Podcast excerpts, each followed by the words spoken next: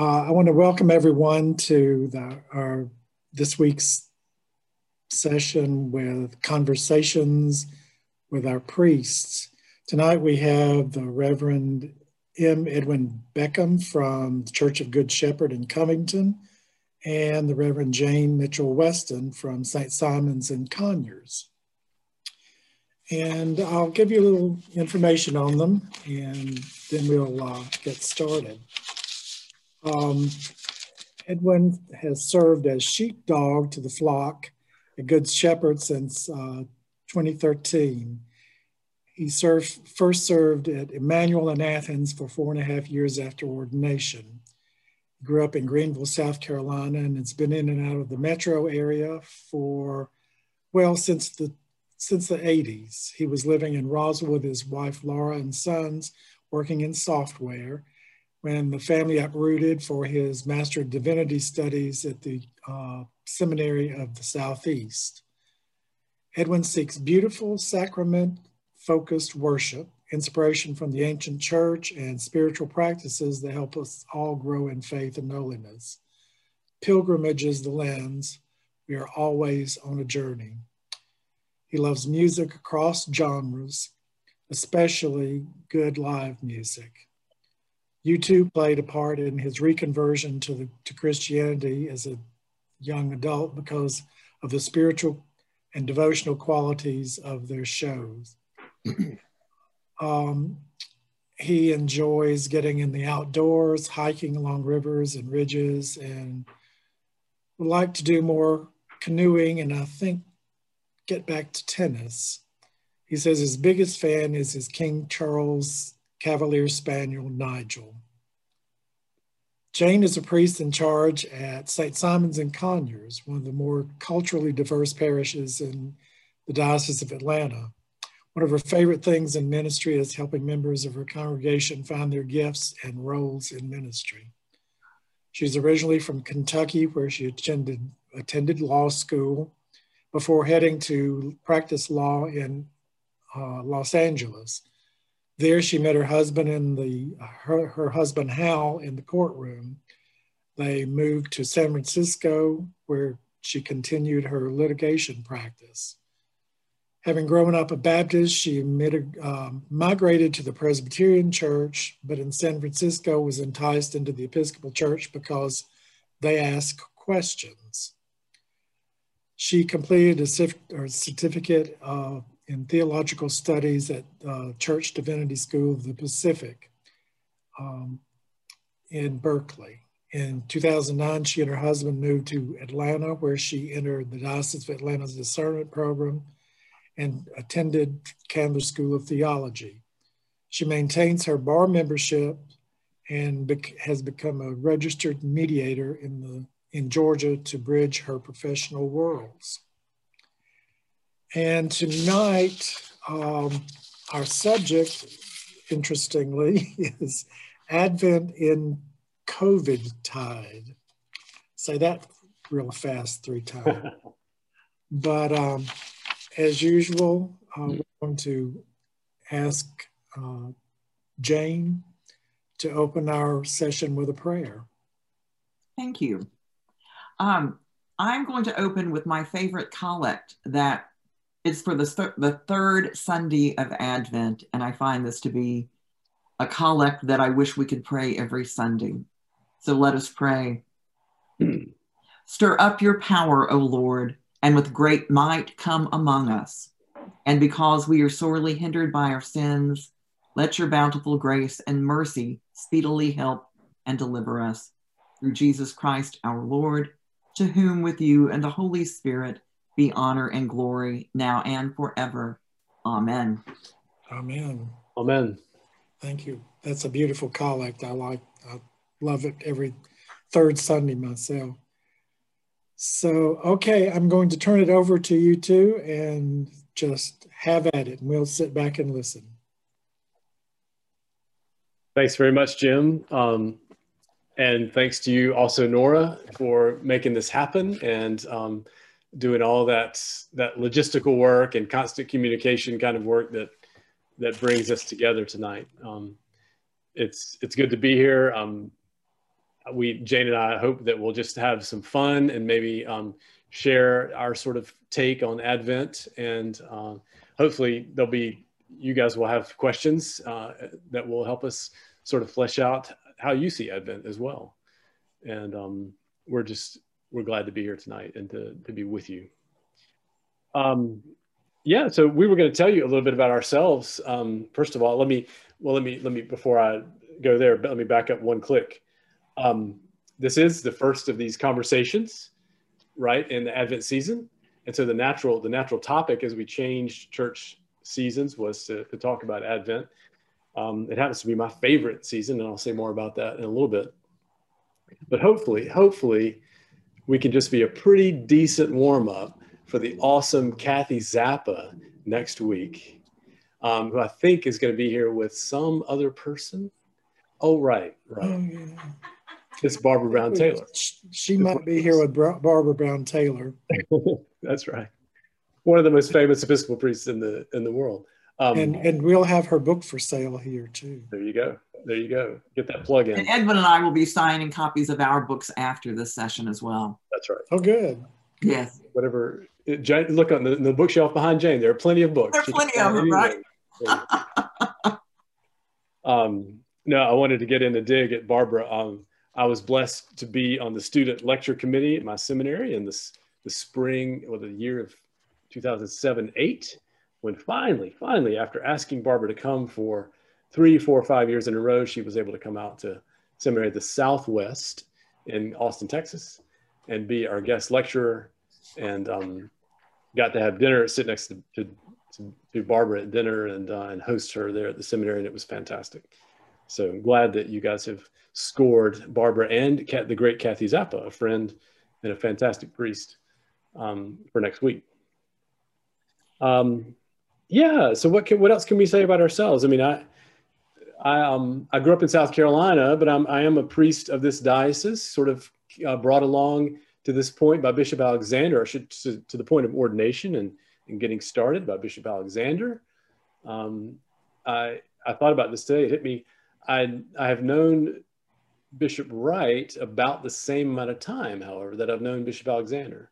Um, I was in my vocational discernment process. I interned with Bishop Wright, then um, Father Wright at St. Paul's, Atlanta, in the fall of 2003. And so um, I feel very close to both of those great bishops of our church.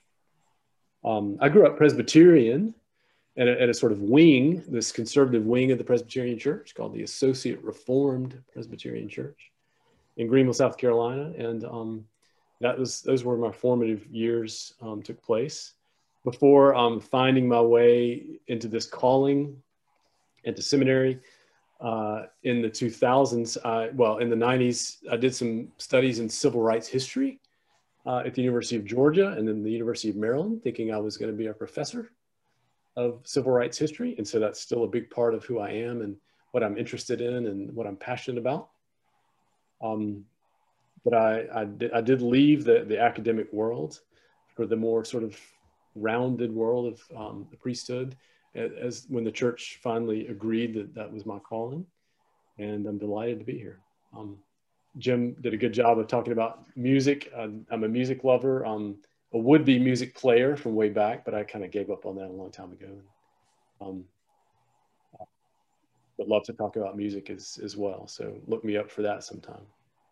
Jane what about you Oh golly, I think I think everything about me was said uh, said earlier. Everything. I will oh. tell you all one thing though. I sometimes we were doing Zoom church. I sat right here, and we were having our Zoom coffee hour, and one of my parishioners said, "Hey Rev, all those books behind you, all those books on religion, and have you read them?" And I'm just like, um, actually, most of my books on religion are in another room or at the church. These are my cookbooks and so uh, that you know that's something about me that some people don't know. You know cookbooks decorating books i have a number of those kinds of things. Edwin one thing that i want people to know about us yes. is that um, we are friends outside of you know the church stuff that we do. And um, our churches we Conyers is about 12 miles as you go east on I-20. Uh, Conyers is about 15 miles past the perimeter. And then Edwin, I guess Covington is about 12 to 15 miles beyond that. Is that right? That's right. That's right. And so um, we are, our churches, I plugged it into um, GPS today and I see that we're actually 12 miles apart. So um, a lot of times people say that churches can get competitive, but I appreciate that Edwin and I are very collaborative in a lot of the things that we do. Um, one of the things I will tell you that I always appreciated is my first week in Conyers. Um, I think it was the first week that Edwin and his then associate rector uh, showed up on my doorstep just to welcome me to the neighborhood.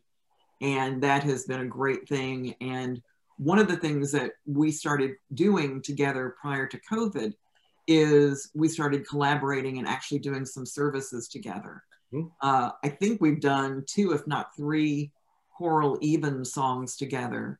Our musicians work together, we work together well, our choirs work together. And, you know, I, I, I think of those evensongs and how most people would not have expected the beautiful music coming out of those services uh, from yeah. churches of our size. So, right, I like our collaboration. Absolutely, and you know, just putting putting those voices together um, and putting our efforts together is is greater than the whole somehow, um, and I'm I'm proud of that as well. Um, we look forward to having you back here. Um, I think it's our turn next, and we look forward to having you back here as soon as possible. That will be great. Yes. So, Edwin, let's turn to our topic of the evening. Indeed. Let's talk about Advent. Yeah, so my favorite season. Let's be clear about that. Um, and gosh, what is that? What's that about? I, sometimes I wonder, is it just about like the anticipation anticipation I had as a kid of waiting for Santa to come? I mean, sometimes um, let's be honest, I, that's got to be part of the picture because I I really really get into Advent. Um, and as a kid, there was you know you were looking at the Sears catalog and you were circling the things that you wanted for your Christmas list, and you were crafting your list very carefully and strategically for what Santa um, could do for you. Uh, but that was that was a big part of my Advent, and to be part of that, of course, is that I did not grow up in a liturgical church, and so there was no talk of Advent in church, right? Um, the church was probably decorated with red bows, and for Christmas, you know, pretty much by early December. So, um, but but I have, I would like to think that I've grown well beyond the anticipation of Santa Claus um, of my youth and into what what the the church has has given us in, in this beautiful tradition about Advent. So, what are we talking about? We're talking about watching, right? We hear we it's in the gospel, the gospel we heard this past week, waiting for God's work in the world, taking time for reflection on on the even the need for God to come in the world, right? To come into the world um, looking for where God may be showing up next in the world. And there's this whole, right, this pregnant pause of a moment where we know something is coming and we're not quite sure exactly what it's going to be. And we're waiting for that. Um, some reflection, to be sure, Jane, we'll talk more about this. Some reflection in Advent on our, our mortality and our frailty yeah. and our, our, our need and, and God's judgment of our, our, our uh, shortcomings, right? Our need for repentance. But at the same time, you know, the, the, the anticipation of, of all that being, um, being handled and being taken care of in that baby that's coming in a manger. That's my, that's my, my gut take on.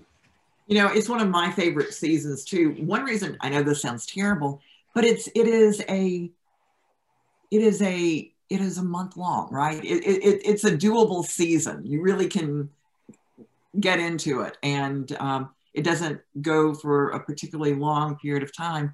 Right. And when it's funny, both of you, neither of us grew up in a liturgical tradition. Yeah. So I think maybe we gravitate toward it more strongly because we didn't have it for so long. Right. But I love the I love the idea of the new year. I always have enjoyed that.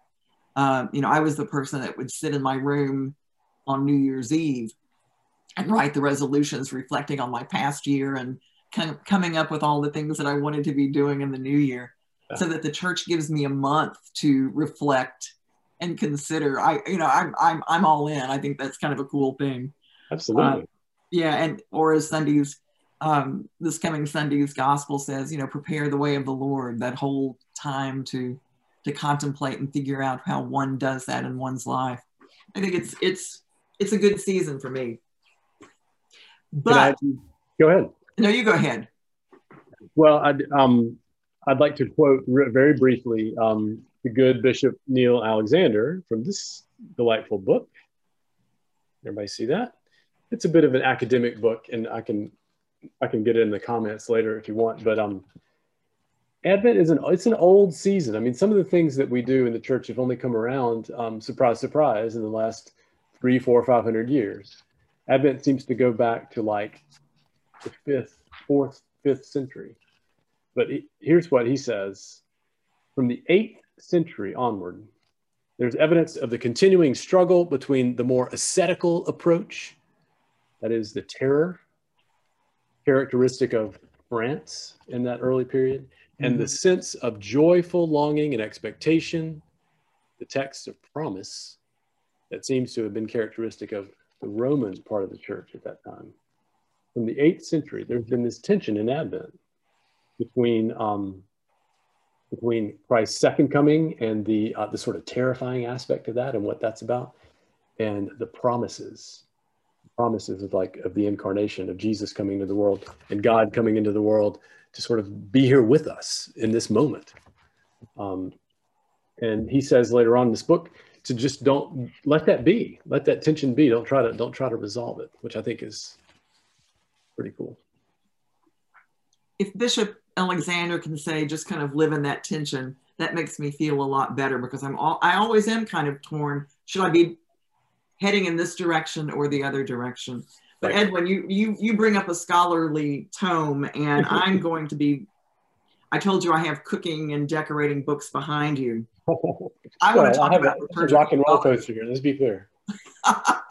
this is I want to talk about liturgical colors we generally gravitate we we basically wear the colors that our church has in the sacristy right but are you a blue are you a blue vestment guy during advent or are you a purple one and i'll i'll tell you that if you look at my television it has my blue stole on it hey. so i am definitely a blue kind of girl um, I love the idea of the joyful anticipation. And I think knowing that Lent is coming up so soon, I, I, definitely gravitate toward that joyful anticipation. And I think this year, especially since we need some joyful anticipation. But I'm I kind of go all Ricky Bobby. Oh yes, that movie, right? I'm kind of a Ricky Bobby. I like the baby Jesus. That's that's where I go in Advent. So I I vote blue. Yes, probably not everybody has seen Talladega Nights, but there's uh, there's something about the gold, the sweet baby Jesus and his golden diapers, and yeah. Yeah, I I I have to say I'm a Ricky Bobby girl, and I'm going with blue. Do well, I tempt you with purple? So this is yeah, this is a bit tough for me because um, I think more and more um, as I as I sort of learn more about Advent and and sort of learn about the breadth and depth of Advent. I kind of I, I more anti, I more appreciate that um, the penitential side of it, the side of awe and of wonder and of of wow, you know, um, thank goodness God is coming to the world because we've really screwed it up, right? Um, and so maybe that points us towards purple uh, and towards that violet color of Lent. But here's the thing, and, and that's and I, I, I can own that. I can own that. Here's the thing: is that Good Shepherd did not have um, any of those violet or purple pyramids when I got here in 2013. Our, our altar was bare for, for Lent and for Advent. Uh, and we had some we had some purple um, vestments, you know, for the, the priests and so forth, but nothing for the altar. So I took that opportunity to get blue when when I had a lovely donor who said, "I want to, you know, what do you need to flesh out and fill out the church's um, hangings and paraments. So I went with this gorgeous, gorgeous royal blue. Um, and so I'm, I'm, I'm caught in between. Um, I wish I could get, so, show you a picture of this, this stuff right now. It's so, it's just absolutely stunning. This, this blue, this deep blue. So yeah, personally, I think, um, I'm pulled uh, more and more in that sort of, that sense of awe and, and, uh, and, and a little bit of judgment that's part of Advent, but, um, but yeah, we have blue here and it's gorgeous and I love it. um, so does that make me, Jane, if, if that's, if you're a Ricky Bobby girl, does that make me uh, a Jean Girard uh, kind of guy? I think very possibly. I think it does. The Sacha, the Sacha Baron Cohen character uh, who becomes Ricky Bobby's uh, uh, nemesis. And, um, you know, I, I guess I try not to see God, even in Advent, I, I try not to see God as this conniving and competitive God, right? Um, that's not the God that we know as, as, as Christians, certainly as Episcopalians.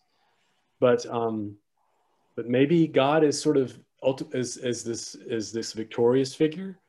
Um, Advent for me is this time when we're reminded that, that the God we know will eventually come to set things right. And there's some fierceness in that. Um, there's this fierce quality of that. Uh, yeah, yeah. So maybe I'm Jean Girard. And by the way, I am a, I am a Formula One fan and do do follow these things. So okay, it's interesting. So here's, go ahead. No, you go ahead. Well, I got a question for you in the oh, same oh, no. vein. Um, music, Advent hymns. Um, does everybody know that we have Advent hymns, by the way, that are separate from Christmas hymns? I think you're oh. Episcopalians, you know that. um, so Jane, are you are you a lo he comes with clouds descending kind of priest, or or are you a come now long expected Jesus? I think I'm a come now long expected Jesus. I'm into yeah, that. I definitely go in nothing that like, direction. Nothing like equally great hymn. I, um, you know, I, mean, I, I, I, tear up. I cry. If we, anytime we start Advent one with "Lo, He Comes," um, oftentimes it's the first, it's the opening hymn and the procession. I just, I mean, it makes me cry. Same here. Yeah. When when they come to the Alleluias. Yeah. It just, I just have to stop singing and listen. Yeah. Right. Right. I, that's right. I have to stop singing. and what's that about you know i mean what's that about it, it's a for me i think it's about um, i have all kind of hopes for this world and i try to do my best and i know that most people are trying to do their best but man we really mess it up sometimes and um, it's just really good to know that we have we we believe in this god who is is going to set things to right you know out there set things to rights out there and at, at some point. Um, it's just, it's the most comforting thing ever to me. We talked a bit, you and I, have, as we were thinking about today, we talked about some of the traditions of Advent in our yeah, respective yeah. parishes that we, um, that are meaningful to us. You want to speak to what you all do and what, what is, seems a little empty this year, perhaps? Yeah, yeah. So um, I'm still I'm still a big fan of the Advent wreath. I think I'm a new enough Episcopalian and not having grown up with the Advent wreath the, to really still love that idea. This super simple, super practical way that we can observe the season at home. You know, we um, so and, and not every parish that I've been in as a as a parishioner or a vestry member or um, as a priest has has had a tradition of making Advent wreaths, but uh, the ones I've, I've always loved that where I've been and I, I helped bring it back here at Good Shepherd when I got here. Um, you know, have that, that communal time of making Advent wreaths on that Sunday, first Sunday of Advent, or maybe the one before. Uh, and then everybody having something they can have at home on their table to observe the season. And, and here's, here's the prayer, very simple prayers, set of prayers from forward movement that you can use. Um, for me, that's a great teaching tool and something that I that we're that I missed this year. I really missed the opportunity to to get that out to people. Um, that we talked about this. You have a similar experience that you know, sort of the gradual filling up of the bins in the parish hall as Advent proceeds with with toys or with food, canned food. that we're collecting. Um, long tradition of that toy collection here at Good Shepherd, and I'm um, that's different this year.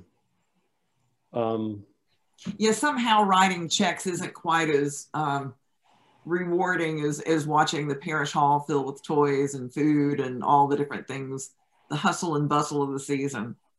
Absolutely. There's definitely that. We um we did again, not most of the parishes that I've been in didn't have a sort of greening of the church tradition. Um, but Laura and I, Laura's on the call here watching. Um, my wife Laura, as we were um, driving by the church the other day, I, I, said to her something along the lines of, "Well, we we usually put up Advent wreaths on the outside doors, but the doors there's nobody passing in, in and out of the doors right now. And can we get? I wonder if we could get something up that that will people will see from the street, from the main street." And uh, we ended up in this impromptu greening of the church. Um, a few days later, we got some Advent wreaths. From, uh, our flower guild ordered them from the Christmas tree farm, and we picked them up. And we had a lovely Saturday, few hours, with a couple of other um, parishioners putting up Advent wreaths outside in a visible way that says, "Hey, we're we're still here. We're still doing church. We're still doing this season, even if we're not. You don't see us coming and going a lot." you know, Edwin, it's funny you say uh, talk about the Advent wreath. I actually use that in my sermon for Sunday. We we mm. videotaped ours earlier today, and normally in the church in the nave, the Advent wreath is hanging high, and oh, the, that's kind. Very, you know, you look at it, and it's it's just beautiful. And this year, as we are doing our services, we've moved it over to really almost in the center aisle. And so as I'm doing services, no that it, it's it's it's gone from Advent being there to Advent being very close. You know, it's very tactile. I can touch the wreath. I can smell the greenery on it. So that is Holy Spirit stuff. Advent has kind of gone from there to something that's really much more interior this year. That is totally Holy Spirit stuff, Jane. That I mean, that didn't come up before. And um, on that on that this past Saturday when we were doing this stuff, our our uh, flower guild person and her husband were inside working on the wreath inside while Laura were hanging, Laura and I were hanging wreaths outside. And um, I walked in there to see what they had done and they had left it in the center of the aisle. Yeah. Where we've never had it. Same and, thought, and it's just. I think that's the right place. I think that's the right place. Yeah. I think it is the right place. Yeah. Yeah. Wow. That's this but, year but you know it's interesting i mean I, I, think we we we both have these wonderful traditions in our churches and you know i love flanking our altar with trees right we start out mm. with bare trees and then we put lights on them and then we put red balls that symbolize you know paradise and so each year we sort of have again that joyful anticipation up to the day yeah. Um, but yeah something about the bustle is definitely not with us this year but but it's okay. It's all okay. It is. Um, you know, so what, it, it's interesting because so many of us are thinking about what is different this year. You know, that just seems to be kind of a constant on our minds that we can't be doing X and Y. But what about the what about the season remains the same from your perspective? Right, right. Well, I'll take your, I'll steal your line. I think you were the one who said it first when we were getting ready that human nature hasn't changed. Um, I will add to that, God, God hasn't changed. So maybe there are all kind of things that ought to be the same um, yeah. this, in this Advent. Um, for me, you know, I think of um, of that the turning of the church year. Yeah, you know, that like you said at the beginning, another an opportunity to, to, to have a new, a new year, to start over.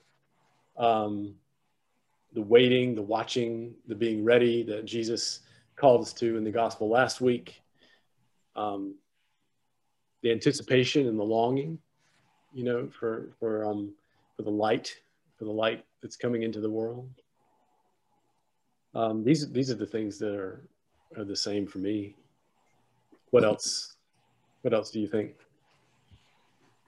yeah and i i think that we always have that um need for a time prior to christmas to to anticipate i, I mean I, I just I think I, I, I call Advent and also Lent um, kind of a, a, container for us to do the work that we need to be doing, right?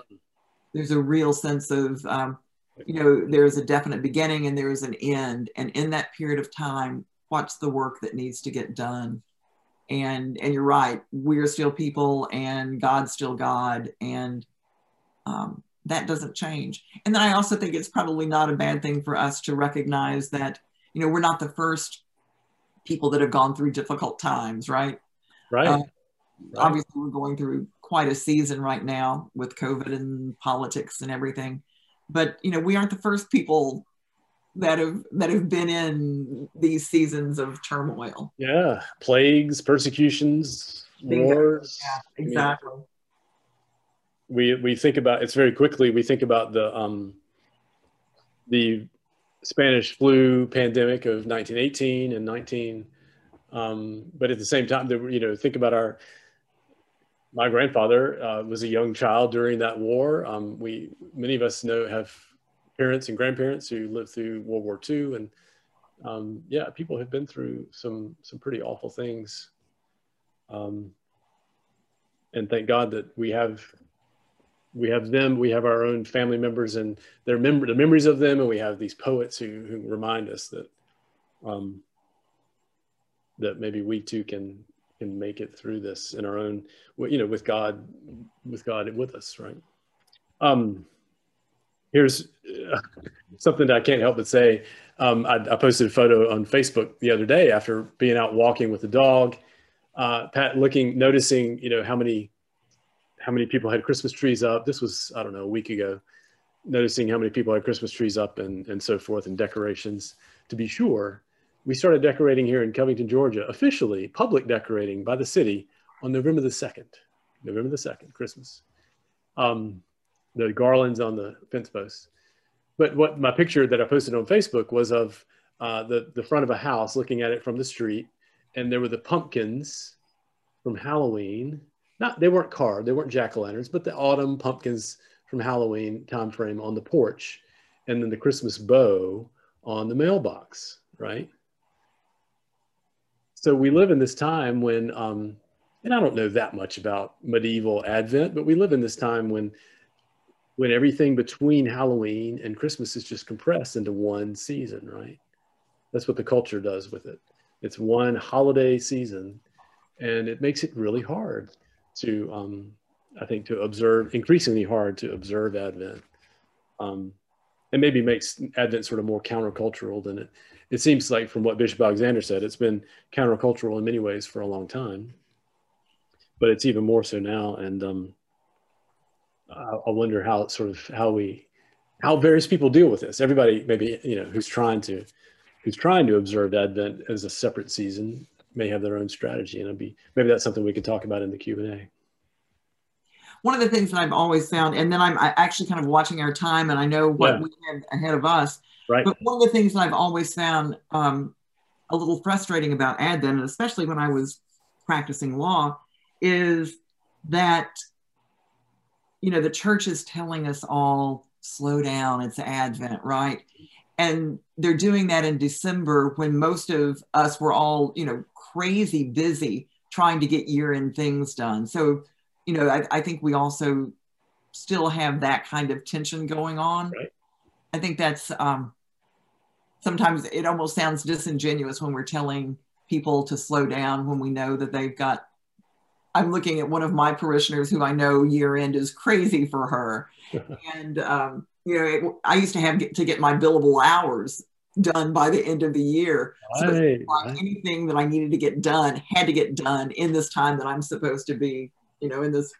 So anyway, I, am not quite sure that that necessarily has changed about Advent either. A little bit. Right. It makes it um, and and you, you don't want to feel you don't want people feeling guilty about um, you know, not being able to to be contemplative or quiet or whatever. But um, but yeah, and I, I feel that tension myself. I mean, I've back and forth. But I mean, Laura is a teacher. I, you know, I was, I knew the academic well world well for a long time. It's the same way. Everything's crashing down at the, in the middle, by, in the middle of December. And um, you're trying to get, you're trying to buy Christmas presents and be ready for Christmas. And yeah, how do you how do you stop and and slow and and have have some quiet. So is that what you try to do during the season? It is. It is. I, am you know, not always successful. Um, you know, having a book, having some kind of Advent study, it helps me. Always try to be look have a book to read, and I, I usually am not very faithful with it every day or whatever. Um, I'll talk about that in a little bit with about the parish, what we're doing different this year. But um, yeah, the big paradigm for me that I think I keep coming back to, I in the in the fall of 2003 at that that Thanksgiving when I was in the discernment process with uh, for the priesthood with the Diocese of Atlanta, um, I was kind of turned away at the end of that process uh, by the by the the facilitators of that of my group and um, told you know maybe maybe I wasn't called to be a priest, and that was really hard to hear as you might imagine. So over the Thanksgiving holiday, I talked to Laura about it and decided I needed to go on a retreat and take some time just to have quiet and prayer. And so I did that. Advent 1, um, 2003, I went to the Monastery of the Holy Spirit, Conyers, Georgia, the Trappists for the first time, and learned about contemplative prayer and spent a lot of time in silence. Uh, and decided that uh, I don't, I wasn't quite done with the questions and with the, the search.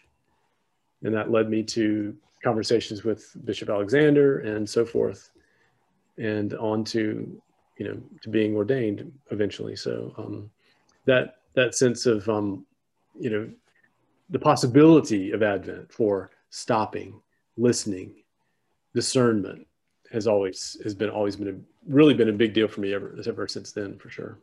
Hmm. i didn't know that story. I like that one. Yeah yeah. Got been lucky to be close to the monastery now and get to go back on a regular basis. Right yeah definitely. Well, how it's um, are there other ways? Um, how do you uh, how do you try to keep Advent? Uh, you know, amidst the the hustle and the bustle and the year end stuff. I Have you got any better at it? I, I am getting better at it. I think I learned to slow down my first year as a priest. My parishioners will remember this.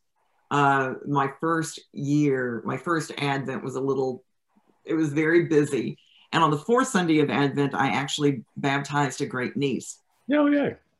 And not only did I baptize her, but I, of course, decorated my house. I had company coming in from all over the country. I have all these cookbooks, so I cooked this massive meal. And after the baptism, hosted 40 people at my house for our Advent lunch, or, you know, so baptism, Advent lunch. And I promptly got sick. Ah and uh, did not make my first Christmas Eve as a priest because I had been doing everything that I was counseling other people to do. So I think that was probably a good lesson for a first year priest to learn that really this Advent season is about. So I think since then I've really tried to um, carve out more time.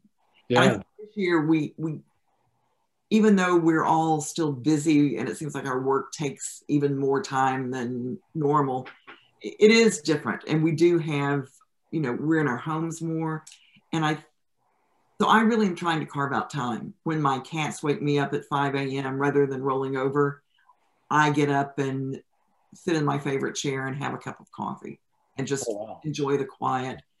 And give my husband and I live in Decatur. So, um, I have like a 35, 40 minute commute. And usually, you know, I'm look, listening to different things on the radio. And one of the things that I do during the season is I just turn all of that off and just I guess I grab quiet when I can grab it yeah. and and maybe get get hooked on that a little bit, right? And and seek more of that good for you. I'm, I, I'm, I need more of that. I think I need the courage to, to grab the quiet and not to think, uh, well, the quiet for me should be reading something else. That's my quiet. I need to let go of needing to read something else. Before uh, Jim and Nora shut us down, I, I want us to talk a bit about um, what's different this year in Advent. Right, and, right. Uh, and, and what we're doing with that. Have you seen the advertisements for the uh, the dumpster fire ornament, the 2020 dumpster fire? No, but you a Christmas tree ornament. They will sell many of those yeah, right. You know, I yeah. think the, the, biggest difference for us all, this or, uh, for for me, and I think I probably can speak for all of us, is that we can't be physically together, right? I mean, that is, uh, we can't worship together. We aren't taking communion together. And I don't think that that can really be minimized because I know it's taken a toll on a lot of us. I mean, it's it's something that we, you know, we long to be with our people. Um, so I think that's really it. But I will say the flip side of that is that we're far more technologically equipped now mm-hmm. than we have ever been. Absolutely. And, and, for parishes that are, you know, smaller than some of the inside the perimeter churches, you know, I know that you and I both have gotten great video equipment this year, and we're doing things that we wouldn't have dreamed of doing this time last year. Yeah, absolutely. I, and I was I was just floored by how when we put the word we put the call out for you know the vestry decided to do it. We we didn't have any kind of video uh, recording and streaming equipment in the church, and when the vestry decided to do it, we didn't have.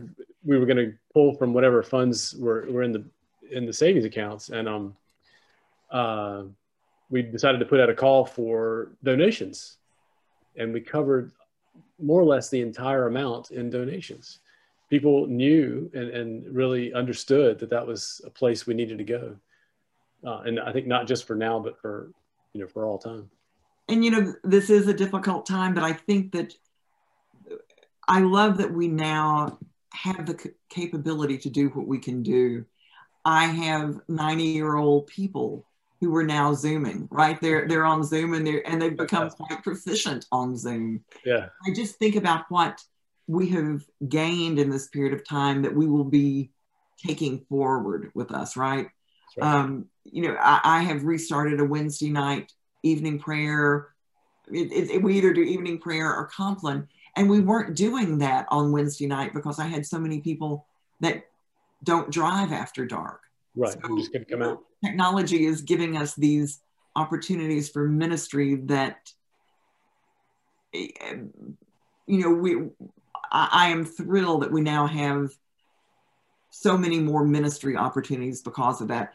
You know, many of us have talked about how on our Sunday services that we, one Sunday, I know that we had somebody who was in California and Texas, and I, we were covering a number of states one Sunday, and and that's pretty wonderful. Um, yeah, I'm, I'm, feeling some of that with I, I, try to do morning prayer on Facebook um, Monday through Thursday, and uh, Friday's my day off. And um, I'm getting people from Alabama and South Carolina and Texas and um, regular, you know, regulars who found that, that it just works for them. And that um, that's something I never would have even thought of before. That people from these other far-flung places could benefit from what from just me trying to maintain my prayer life, right, and trying to offer yeah. that to others. I think that's very true. And I think you know a second thing that I think about is how uh, with COVID and political division. Um, I don't know about you, but it seems like Advent becomes all the more important at this time. Hmm. I don't know if, if you have experienced that. Yeah. So um, there's something. Uh, well, you said before you talked about about uh, seasons like Advent and Lent being a bit of a shell or a container for work that we need and, and time that we need and space that we need. And, um, and yeah, to me, I, I, I feel bad for the, re- the parts of the world that don't know about this season that, that calls us into, into slowing down, into, into contemplation, into, into anticipation, hope for, for what is coming and what, what um, the, you know, the light that God has promised um, to continually bring into the world um, yeah, we we absolutely need it more than we ever have. I, I know that that is true for me.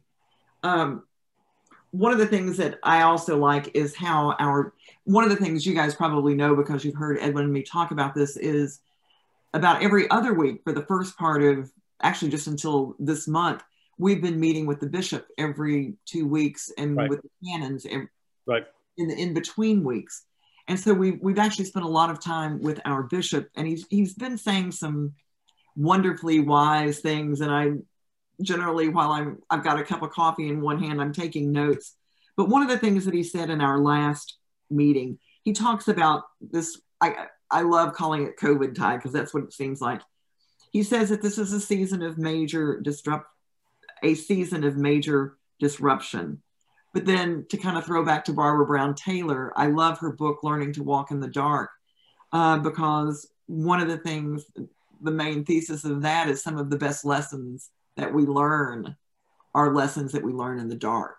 Mm-hmm. So I, I think we have this wonderful opportunity during this period of chaos. Um, you know, I like to think that we are in this process of discerning and distilling during this time and, and really trying to figure out what the church is going to look like when we come out of this period of time, right? I mean, I, I, I, think we all look forward to going back to the way things were, but we also know that things aren't going to be like that. When you know we've changed in this period of time, and that is a good thing. Um, and then Bishop Wright said something else. He said that we are cutting through and asking what is precious and what is expendable. Mm. So I think we have this time and this opportunity to really emerge from this I hope we emerge from this with a clear sense of what our purpose is and a renewed sense of our mission. And I'm hoping in this disruption that we are doing the work, right? That we're not just waiting for this to be over, yeah. actually doing yeah, work that we need to be doing so that when we come out of it, that we will hit the ground running and be flexible and you know ready for the next thing.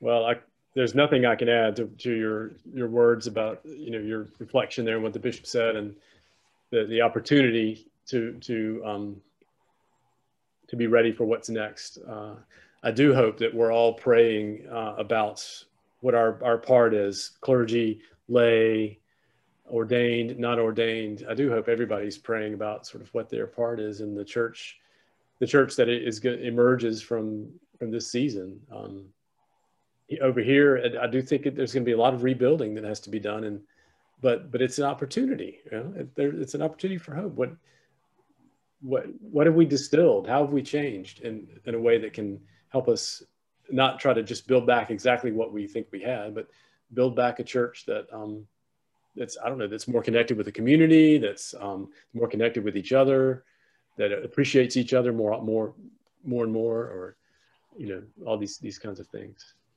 We have We've a come, question. I'm gonna, I'm gonna oh, pitch it to Yeah, Jim, we're running out of time. I know. Oh, I yeah. see. I'm going to give you our the question that we have. There's been a certain awareness for a number of years that many people find Advent to be not a period of joyous anticipation, but rather one of quiet despair. This year, there seems to be much more despair that is difficult to ameliorate in our isolation. What opportunities do we have in Advent today to be responsive to our communities a la expanded Blue Christmases? Hmm. A great question. you know, yeah. do, we have a blue. We have we have had Blue Christmas services. Yeah, we have two. And you have two, right? Mm, couple couple years. Yeah. How do you, I mean, it, yeah, how you offer that to the wider public and, and the situation we're in? That's that's tough. Um, except that you have you know maybe maybe we could take advantage of facebook live and and um, youtube and those kind of things to get get liturgies out there. Um, but i, I like that. maybe we could even do something jointly. I mean that you know i, I think of, of what's happened in my own community deaths where we couldn't be present with our brothers and sisters right? I mean there's a lot going on. People who I had one i had one yesterday. Yeah, right. You you have yes, you've had a number. Uh, but I think um, Stanley, you you bring up a good a good point. How are we going to address this particular issue right now? Can I can I just say real quick from my sort of practical standpoint, Stanley? Um, and I was talking with a parishioner about this on the phone just a little while ago. I I'm particularly wondering about um, you know, the tremendous burden on our healthcare professionals.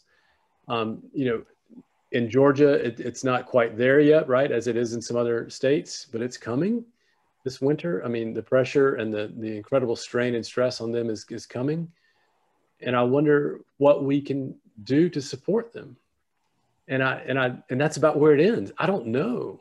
Uh, this parishioner had heard of a story of um, some churches making lunches or providing providing lunches, probably just buying them catered or whatever for nurses and doctors and, and on a shift. Um, and maybe just that little thing of, of giving them, they don't have to worry about provide, providing their own lunch or finding it, fixing it, buying it. They have a little moment of their own little moment of true downtime for 30 minutes in a, in a hospital shift. I don't know, but I'm, that's where I, that's where my mind is gone when I'm thinking about the, the despair and isolation. And then I also think it's really important for us to be aware of our own communities and who is who's particularly vulnerable Right. And, and I actually think one thing where Zoom can be a good tool. We were uh, YouTubing our service, and then we realized that people weren't coming afterwards to Zoom coffee hour. They kind of needed to be. So we're finding that Zoom is where we can create connection, mm-hmm. whereas just the YouTube film, you know, videotapes don't offer that same thing. So you know, maybe one of the things that we do is, you know, also urge our people to be connected in um, some way, because I know that that has been a very, being together Sunday mornings for a Zoom, we call it our noisy narthex. people we visit and just check in with people has become one of, I think that's actually one of our best ministries right now is the noisy narthex on Sunday on Sunday morning. I'm glad that's working for you. I, I wonder about phone calls. Like a lot of our people might just, if we could get over, you know, the, the difficulty of calling somebody we don't feel like we really know, you know, they're in our church, but we don't know them. If we could get over that, I think just make, just connecting with people by phone could also be a great help. Jim, um, don't let us take over here. Um, tell us about the time. Well, we have about three minutes to, I was wondering if anyone has a question they'd like to ask. Yes, no? Or a comment to make? Well, okay, yeah, just, you know, announce yourself and ask it if you do. Okay. I think you've answered everyone's questions. I have one question. Oh, Gail, yes. Hi. Um, I've, I've totally enjoyed the, the conversation. Thank you both. Um, and for the folks making this happen. I, I do have to um, it really resonated the fact that this whole everything being so crushed and rushed um, what we used to with with advent you know with christmas and planning and the and um, for me personally it's really forced me as you can see in the background my tree is up that's a first um, for many years because december is a crazy time for me so but i made a concerted effort to literally just slow down so that really that was one of the things that really hit the the spot there. Um, the other thing, real quick, um, is the our attention being paid to folks who were really struggling at this time. I am encountering a lot of people who are. Um, I myself uh, was, you know, just it was getting really the better of me. So I I, I don't know what that looks like, and I and I'm praying for it too as to how we can serve um, each other. And I like the idea with our healthcare workers because I do know um, many folks in there who are just totally on, on, you know, on pins and needles for, you know, for their proximity to the, you know, to the patient. So um, it, it's a constant praying and, you know, for discernment. Amen. Amen, Go. Okay, if we have no other comments or questions, uh, we're going to um, wrap this. Yes. Hi, I just wanted to say to Edwin, I really appreciated the story of your discernment and just the oh. reminder, especially right now, that things happen in God's time. Mm. And all this is so uncomfortable for everyone right now, but God is still holding all of us and, you know, carrying us through all of this. And that's what Advent is all about. Mm-hmm. Amen. Yes. Thank you. Exactly. Love it. Well, we thank everyone for, for coming, especially Jane and Edwin. It's been a, a real treat to have you. And uh, I wanted to let you know that next week we're having the Reverend Lori Reed from All Angels in Eatonton and the Reverend Ruth N. Tate, who is a retired priest from uh, St. Andrews in Fort Valley, and they'll be discussing incarnation. So that we will certainly be continuing our Advent theme. So, oh, and uh, don't forget next week, Barbara Brown Taylor on the 11th at 7 p.m. With Kathy Zappa. With Kathy Zappa, having a conversation uh, about her new book, uh, Barbara's new book.